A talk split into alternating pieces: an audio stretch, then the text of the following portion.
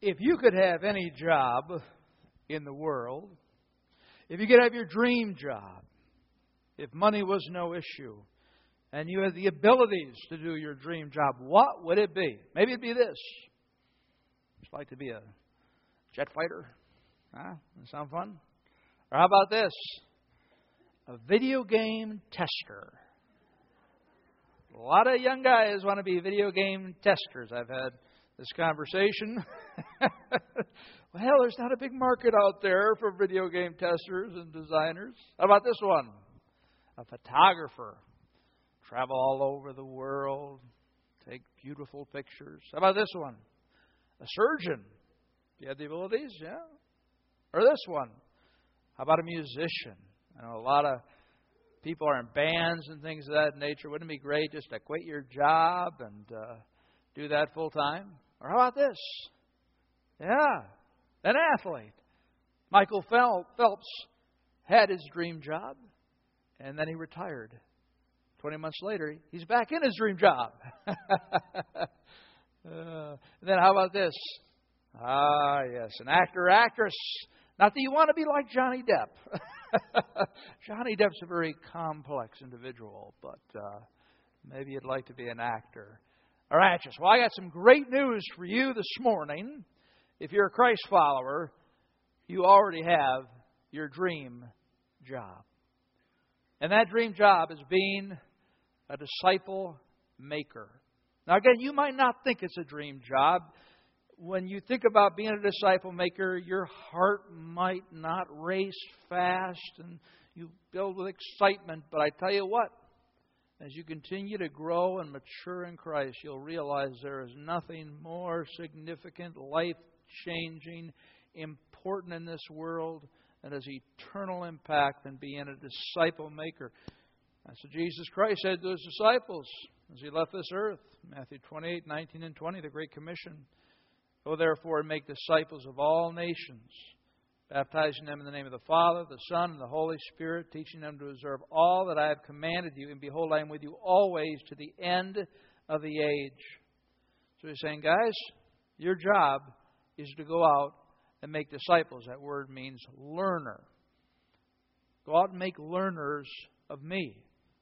Go out and make followers. Teach people how to come into relationship with me. Then help them to walk with me. Teach them my words. And one of the challenges that we have, as I've mentioned before, in our Western culture is that we're so self-focused. We're so independent. It's a challenge for us sometimes to look at other people. For example, and their needs. Because we look at our own spiritual life, and it's usually about, okay, how can I be a stronger disciple? Uh, and many times it starts out selfishly, like, how can Jesus help me? And that's kind of how it starts. you know, and then hopefully over time, uh, how can I, you know, connect with Christ, and how can I walk with him, and how can I fulfill his mission here on the earth? And but, but the challenge is that because of the way they were raised, and the values we're taught, it's kind of like all about me. How can I be a strong disciple? But we don't think about, well, you know, I should be concerned about other people and their walk with Jesus. I should help them to come to know Jesus, to mature in Jesus. I should help them be dependent upon Jesus like I am.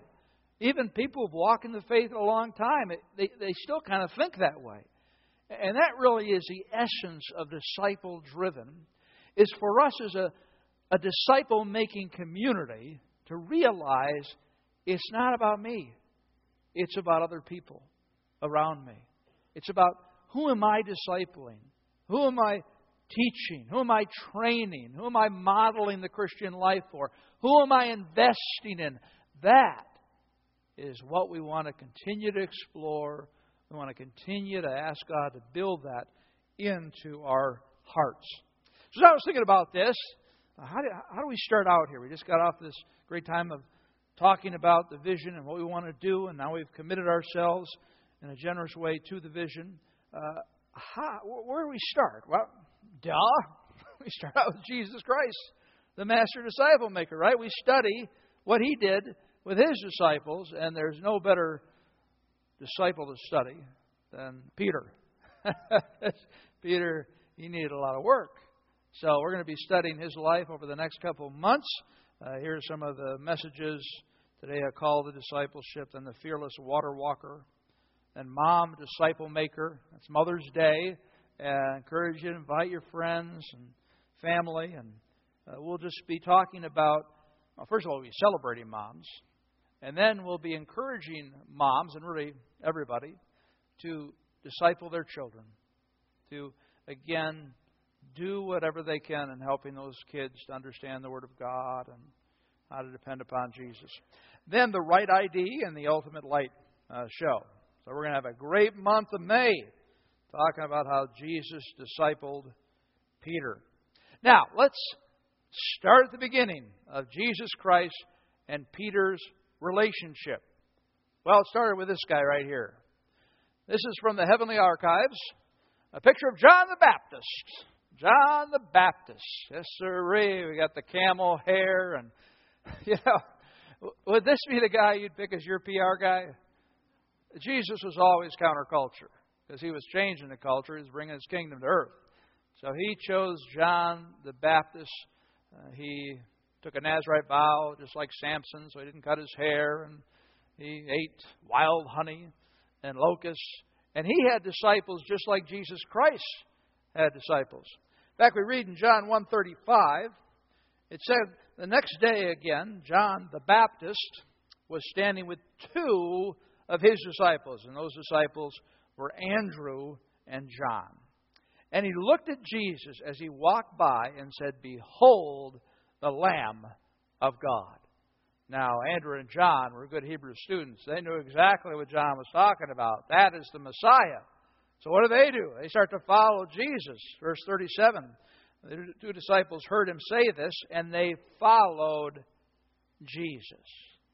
The first time in their lives, they chose to follow Jesus. And how little did they know what a marvelous journey that would be.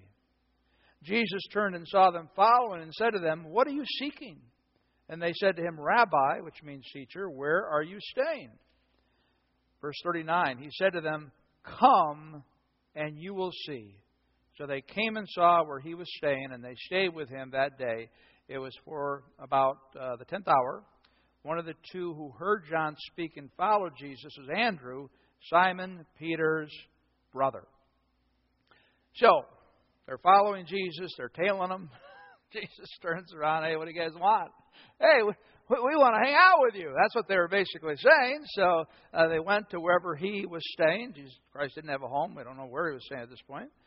But uh, it was like two hours before people typically went to bed in that day. And so they had those conversations, slept overnight, had more conversations. And you can imagine how excited they were when they realized that this was the Messiah, that this was the person that they had been waiting for, that they had learned so much about through all their years growing up, who John the Baptist had talked about them, trained them to look for the Messiah. And when John said, "There's the Messiah," they went. They went and followed Jesus. And I love what Jesus Christ says. He says, "Come and you will see." And friends, the essence and beginning of, an, of discipleship is inviting people. Inviting people, first of all, to know Jesus. Evangelism. Come and see. Come and see. Come and see. Come to my house. Let's get to know each other better. And you will see how my life is different than your life because of my relationship with Jesus. We're not talking about perfection. It doesn't take a whole lot to differentiate yourself these days, right? So come and see. Come and walk with me, because I'd like to invite you to explore who Jesus Christ is. And then once that uh, happens, once they make that decision to follow Christ, then you want to say, "Come and see. And I'll teach you about the Christian life. I'll help you. I'll encourage you along the way." So we're always inviting people. That's the essence of being a disciple maker. Uh, you might come across a Christ follower, let's say in your small group, who is stalled out They've been a Christ follower since they were in the nursery. That's not possible, but uh, again, when they were very young. And so you say, hey, listen, why don't we meet together? Once a week, once every two weeks. Let's talk about our spiritual lives. And you start to disciple them because you know they're stalled out. And therefore, you say, I'm going to wait with you. I'm going to encourage you. And that's another thing about discipleship.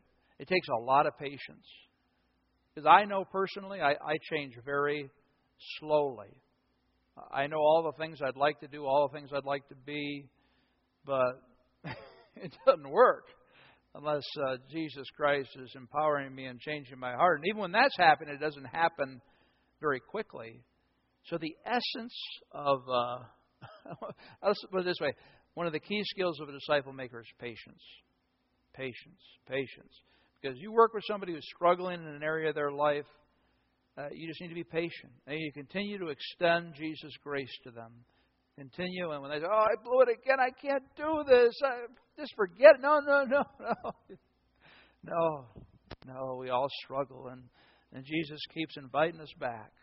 And and you just continue to extend grace, and, and you, of course, uh, reflect who Christ is in their life. Well, uh, Andrew uh, was one of these uh, disciples, John the Baptist disciples. And we read in John one forty-one, he first found his own brother, Simon, and said to him, we have found the Messiah, which means Christ. Christ means Messiah. And uh, it's been said that Andrew was the first evangelist. Because as soon as he heard, boom, he went to his brother. Peter! Peter! Or excuse me, at this point it's Simon. Simon! Simon! I got great news for you. We found the Messiah! And this was really big news. The Messiah was the one who was going to become uh, the political savior in many people's minds.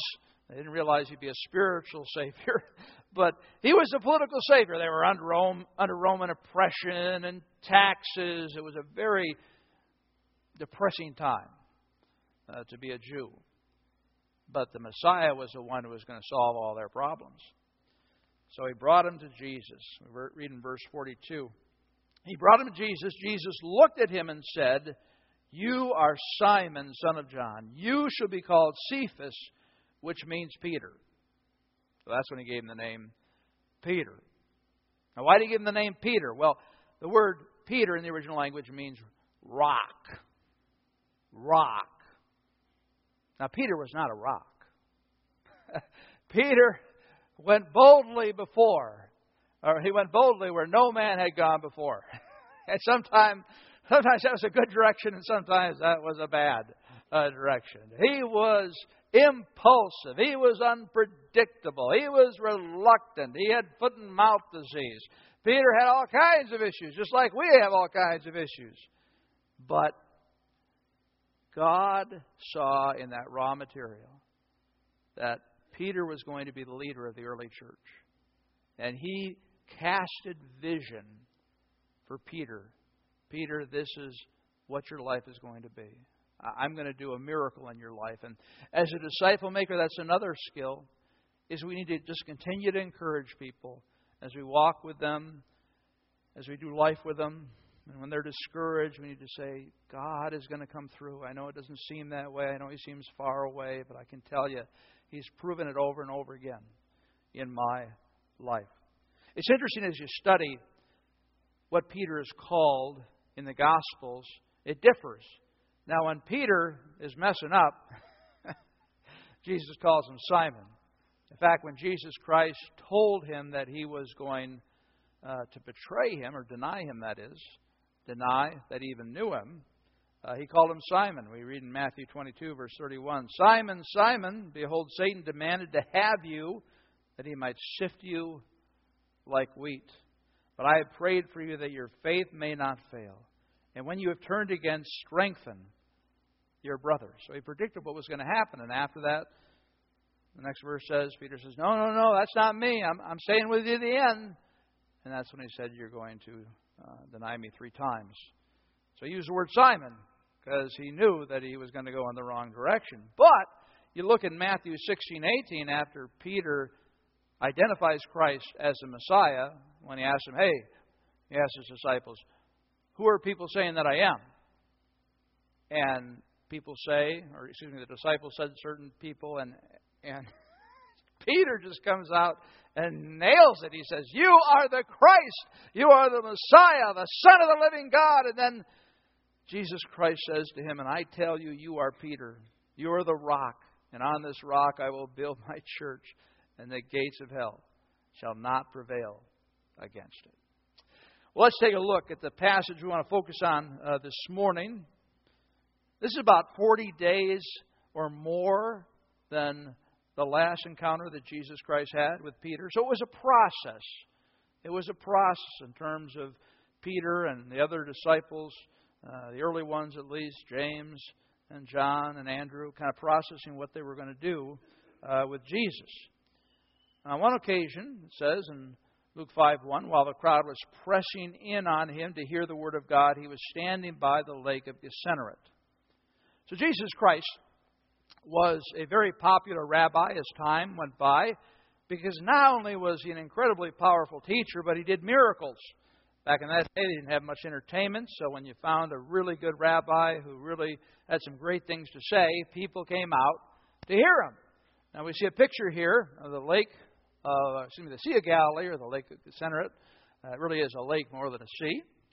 And this is how it kind of slopes in Uh, around the uh, Sea of Galilee. So it kind of creates uh, a beautiful place for a person to teach. They, they stand down by the water and they teach. And there are probably thousands of people in, a, in an area like this listening to Jesus Christ. And they were kind of pressing in on him.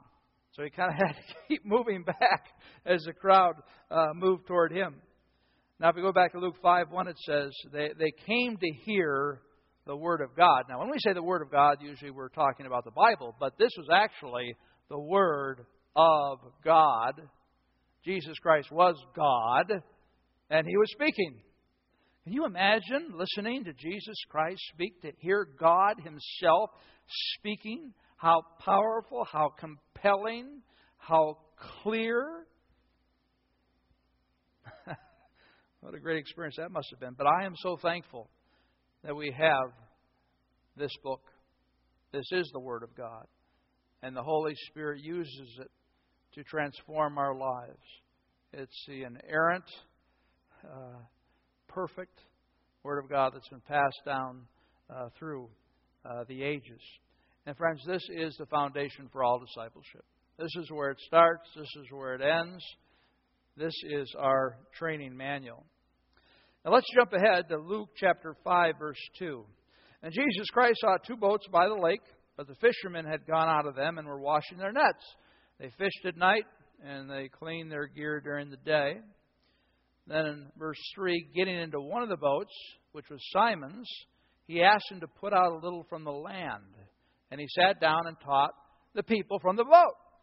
Now all rabbis in that day sat down when they taught. And the challenge was that people were forcing him into water. So he did this several times in the Gospels. Uh, he got into a boat, moved away from the people. They probably didn't come too far into the water. And he spoke from there.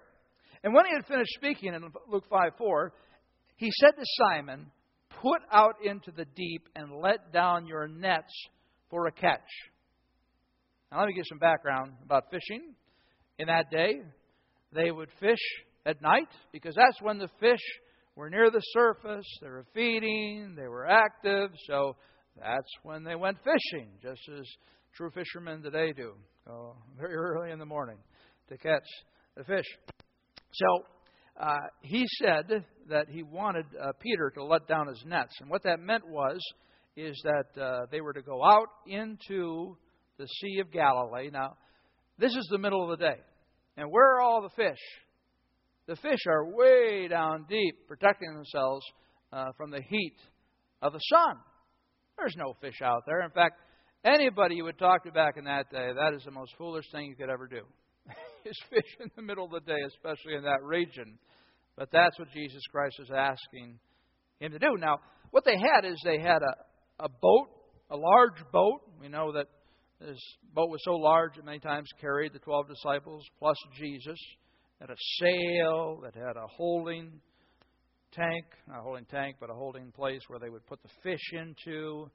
And what they would do is they would take this huge net, sometimes up to a half mile, and they'd have a smaller boat.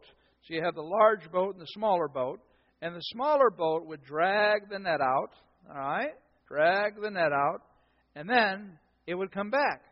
And whatever fish were caught in the net were, again, gathered by the net, and they pulled the net up. And that's how they did commercial fishing in that day, in that area.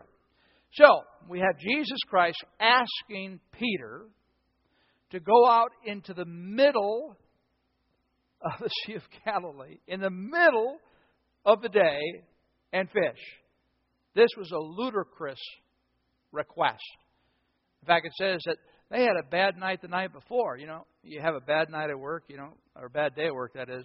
You don't feel like going back the next day, right? You think it's going to repeat itself. So, hey, listen, I've been out, and nothing's happening out there. So you can imagine what's going through Peter's mind. Come, come on, Jesus, this, this does not make sense. This is this is not going to work.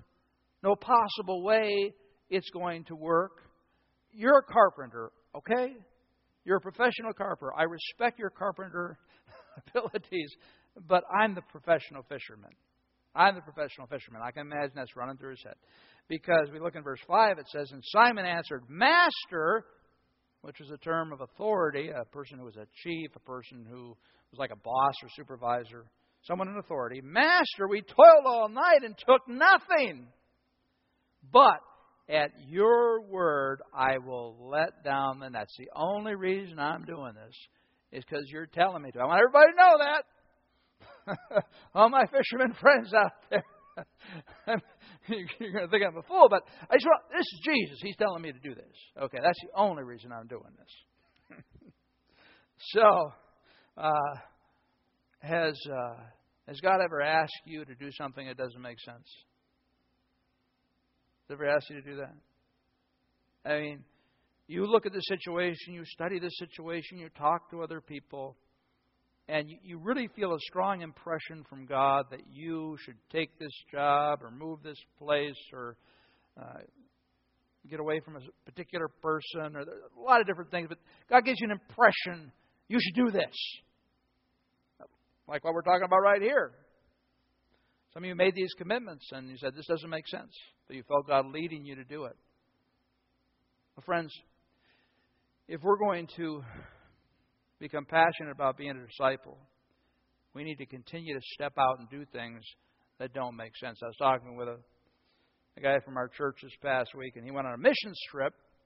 And on this missions trip, he met a leader uh, from that particular area. This man was living there. And he uh, had a lot of leadership abilities, but his car had broken down. He didn't have a car. And that was keeping him from doing the ministry he desired. And so my friend had this impression that he should buy him a car, thousands of dollars, and he shared it with his wife, and they decided to buy this guy the car. Now, it doesn't make any sense, right? To buy somebody an expensive car, at least, you know, you're buying another car for somebody else. And, but he did it because he believed that God was leading him to. He and his wife made that decision, and they were blessed by it. Well, let's see what happens. Verse six. And when they had done this, when they let the net down and brought it back up, brought it back up again, they enclosed a large number of fish, and their nets were breaking. They signaled to their partners in the other boat to come and help them, and they came and filled both the boats, so they began to sink. So you just have to imagine this, okay? So they're going out there, oh, yeah, oh, gee, I don't have to do this. Jesus said to do it. You know, they go through their typical letting the net down. But when they start to bring the net up, I mean, there's a lot of fish. In fact, the net started to break right away because the nets were never intended to hold this amount of fish. And, and so they call, I, I assume that uh, uh, Simon and Andrew are out there, and so they call James and John, their partners in fishing. They call, hey, hey, hey, you got to help. Here, bring the other boat out. You wouldn't, I mean, there's all kinds of fish. And so they come out, and they start loading this fish, you know, into the boats. Oh, both boats. And then the boats begin to sink. The boats begin to sink.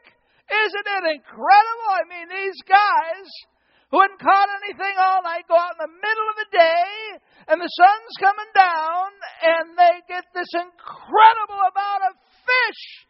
I would probably have to say, in my thinking, that this is the largest catch of fish in the history of the Sea of Galilee.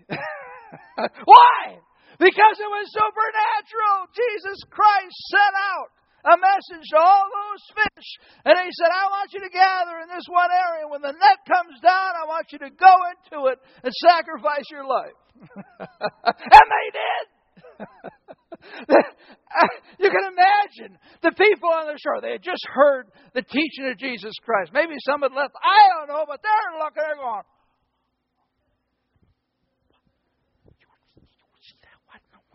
what's going on with that?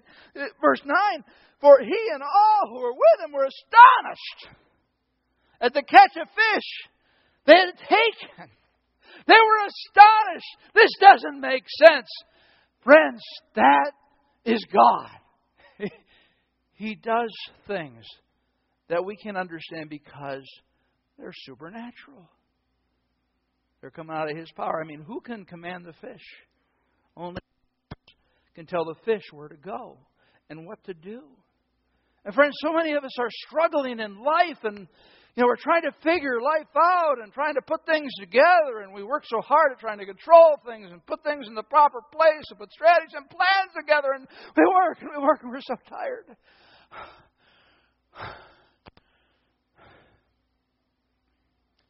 What we need to do is just continue to learn to depend upon Jesus. That's where that, that prayer comes from. Oh God, I don't know what to do. Help me. Help me. Guide me. And then God shows up. I'm not saying that every time you pray, some something supernaturally fantastic is going to happen. It might be a very slow process. But the point is, God is listening. And if you're a Christ follower, God is your Father. And He's going to take care of you. Might not be the way that you would like, but He's going to take care of you. All right? I mean, unbelievable. I mean, this catch of fish, I mean, try, try to to put it in our terms. Let's say you're a salesman. How many salesmen we got out there? All right. Very good. That's, that's a tough job. God bless you guys for how hard you work. Let's say that uh, you know, you get to work uh, in the morning, and you know, you're sizing up your day, and all of a sudden you get a call. It's not repeat business. It's a brand new person. They've heard about your product. They've heard about you, and they want a lot of what you sell. So you're talking to them, you put the phone down, another call. Oh, yeah. Another person who wants what you sell, new business. And the calls keep coming. And the voicemails start to build. After an hour, you got thirty voicemails. Okay. At the end of the day, you got five hundred voicemails. All new business, and they want what you want, what you got, and they want a lot of it. Now, what would you do after a day like that? You'd faint. You'd be telling everybody. You'd be hopping on the phone. You wouldn't believe what happened to me today. This never happened. It never has happened to anybody, I'll tell you that. I can guarantee that one. Tell me if you've heard something. But I just can't believe it. Or let's say you're a mom. You're a mom, and, and it's Saturday, and let's say you got like three kids, ages five to eight. And uh, it's like ten o'clock. And you don't need to set an alarm, right? They wake you up. And you kind of, you look at the clock and you wonder, what's gone wrong? And all of a sudden you see your kids around your bed. And they're all dressed and their hair is combed and uh, they're looking great. And they're saying, Mom, we love you. How can we serve you today? We know that it's spring. We know the yard is very important to you. We don't have a lot of abilities at our age, but we'd like to do whatever you ask. So you name off a few things, they're out the door. Thanks, Mom! They're out there raking leaves and, you know, doing whatever they can do. And they come back and, Mom, we're done with the yard. What can we do inside the house here? for you. Well, you can do that. Boom, they're off again, serving. And, and finally they come back and say, listen, guys, you don't have to do anything else today. And then they turn to each other. Well, how can I serve you? How can I help you? I've noticed your room is messy. Could I help you organize that? Now, again, if that's stepping on your toes, I don't want to do that. But what what do you want me to do? You know, I mean, you got chores today I could do for you, right? No, no conflict at all during the day. Only kind, loving words flowing from these children. Just joyous laughs. That's unbelievable. That will never happen. Right? To that degree? Well, friends, that's... I'm just giving you these illustrations to give you a sense of how these people responded to this catch of fish in that area, being a commercial fishing area. It was just unbelievable. And friends, again, when this happens, we begin we begin to understand who, who God is. In fact, it's interesting in verse eight. But when Simon Peter saw it, he fell down at Jesus' knees, saying, "Depart from me, for I am a sinful man, O Lord." What did Peter truly understand for the first time? That he was in the presence of God Himself. That Jesus Christ was the Messiah. And in the midst of holiness, he just fell to his knees and said, "Go away, Lord. Please go away. Leave me. I'm sinful. I don't deserve to be in your presence. Just leave, please. Please. I'm a sinful man, O Lord." And what does Jesus say? "Do not be afraid." This shows him incredible grace. As I believe in you, Peter. I want you on my team. From now on, you'll be catching men. You'll be a disciple maker. You'll be catching men. And when they had brought their boats to land, they left everything and followed him.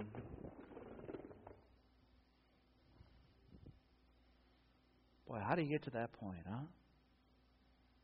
How do you get to that point? It's a slow process. But, but again, as you continue to pursue Jesus and open your heart and life up to Him, it does happen.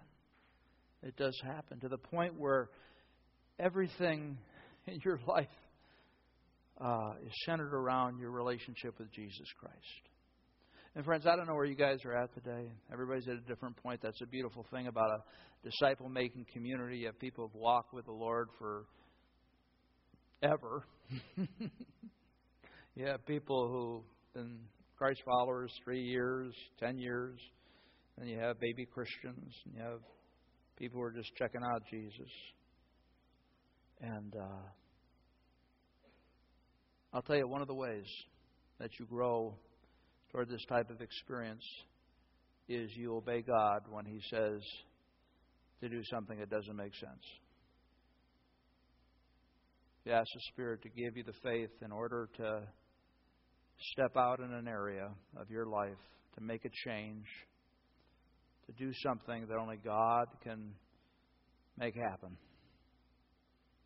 And when you do that, you get to know who God is. And that's what, that's what happened to Peter. He realized this was God, and he realized how holy God was and that he had no right to be in His presence. Of course, that's the beauty of the gospel. Yeah, we have no right to be in His presence, but the sacrifice of Jesus Christ's life, we're allowed to do that if we accept that gift in faith.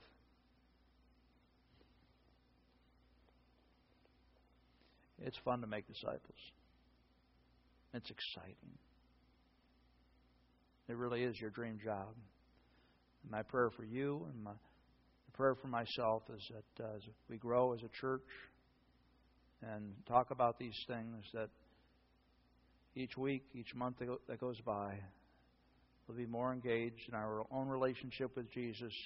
And because it's such a vibrant, life-changing, meaningful relationship, we can't help but tell others. We can't help but tell people about Jesus, evangelize, Help other people who are struggling in their faith. That's the beauty of disciple making. Let's pray together.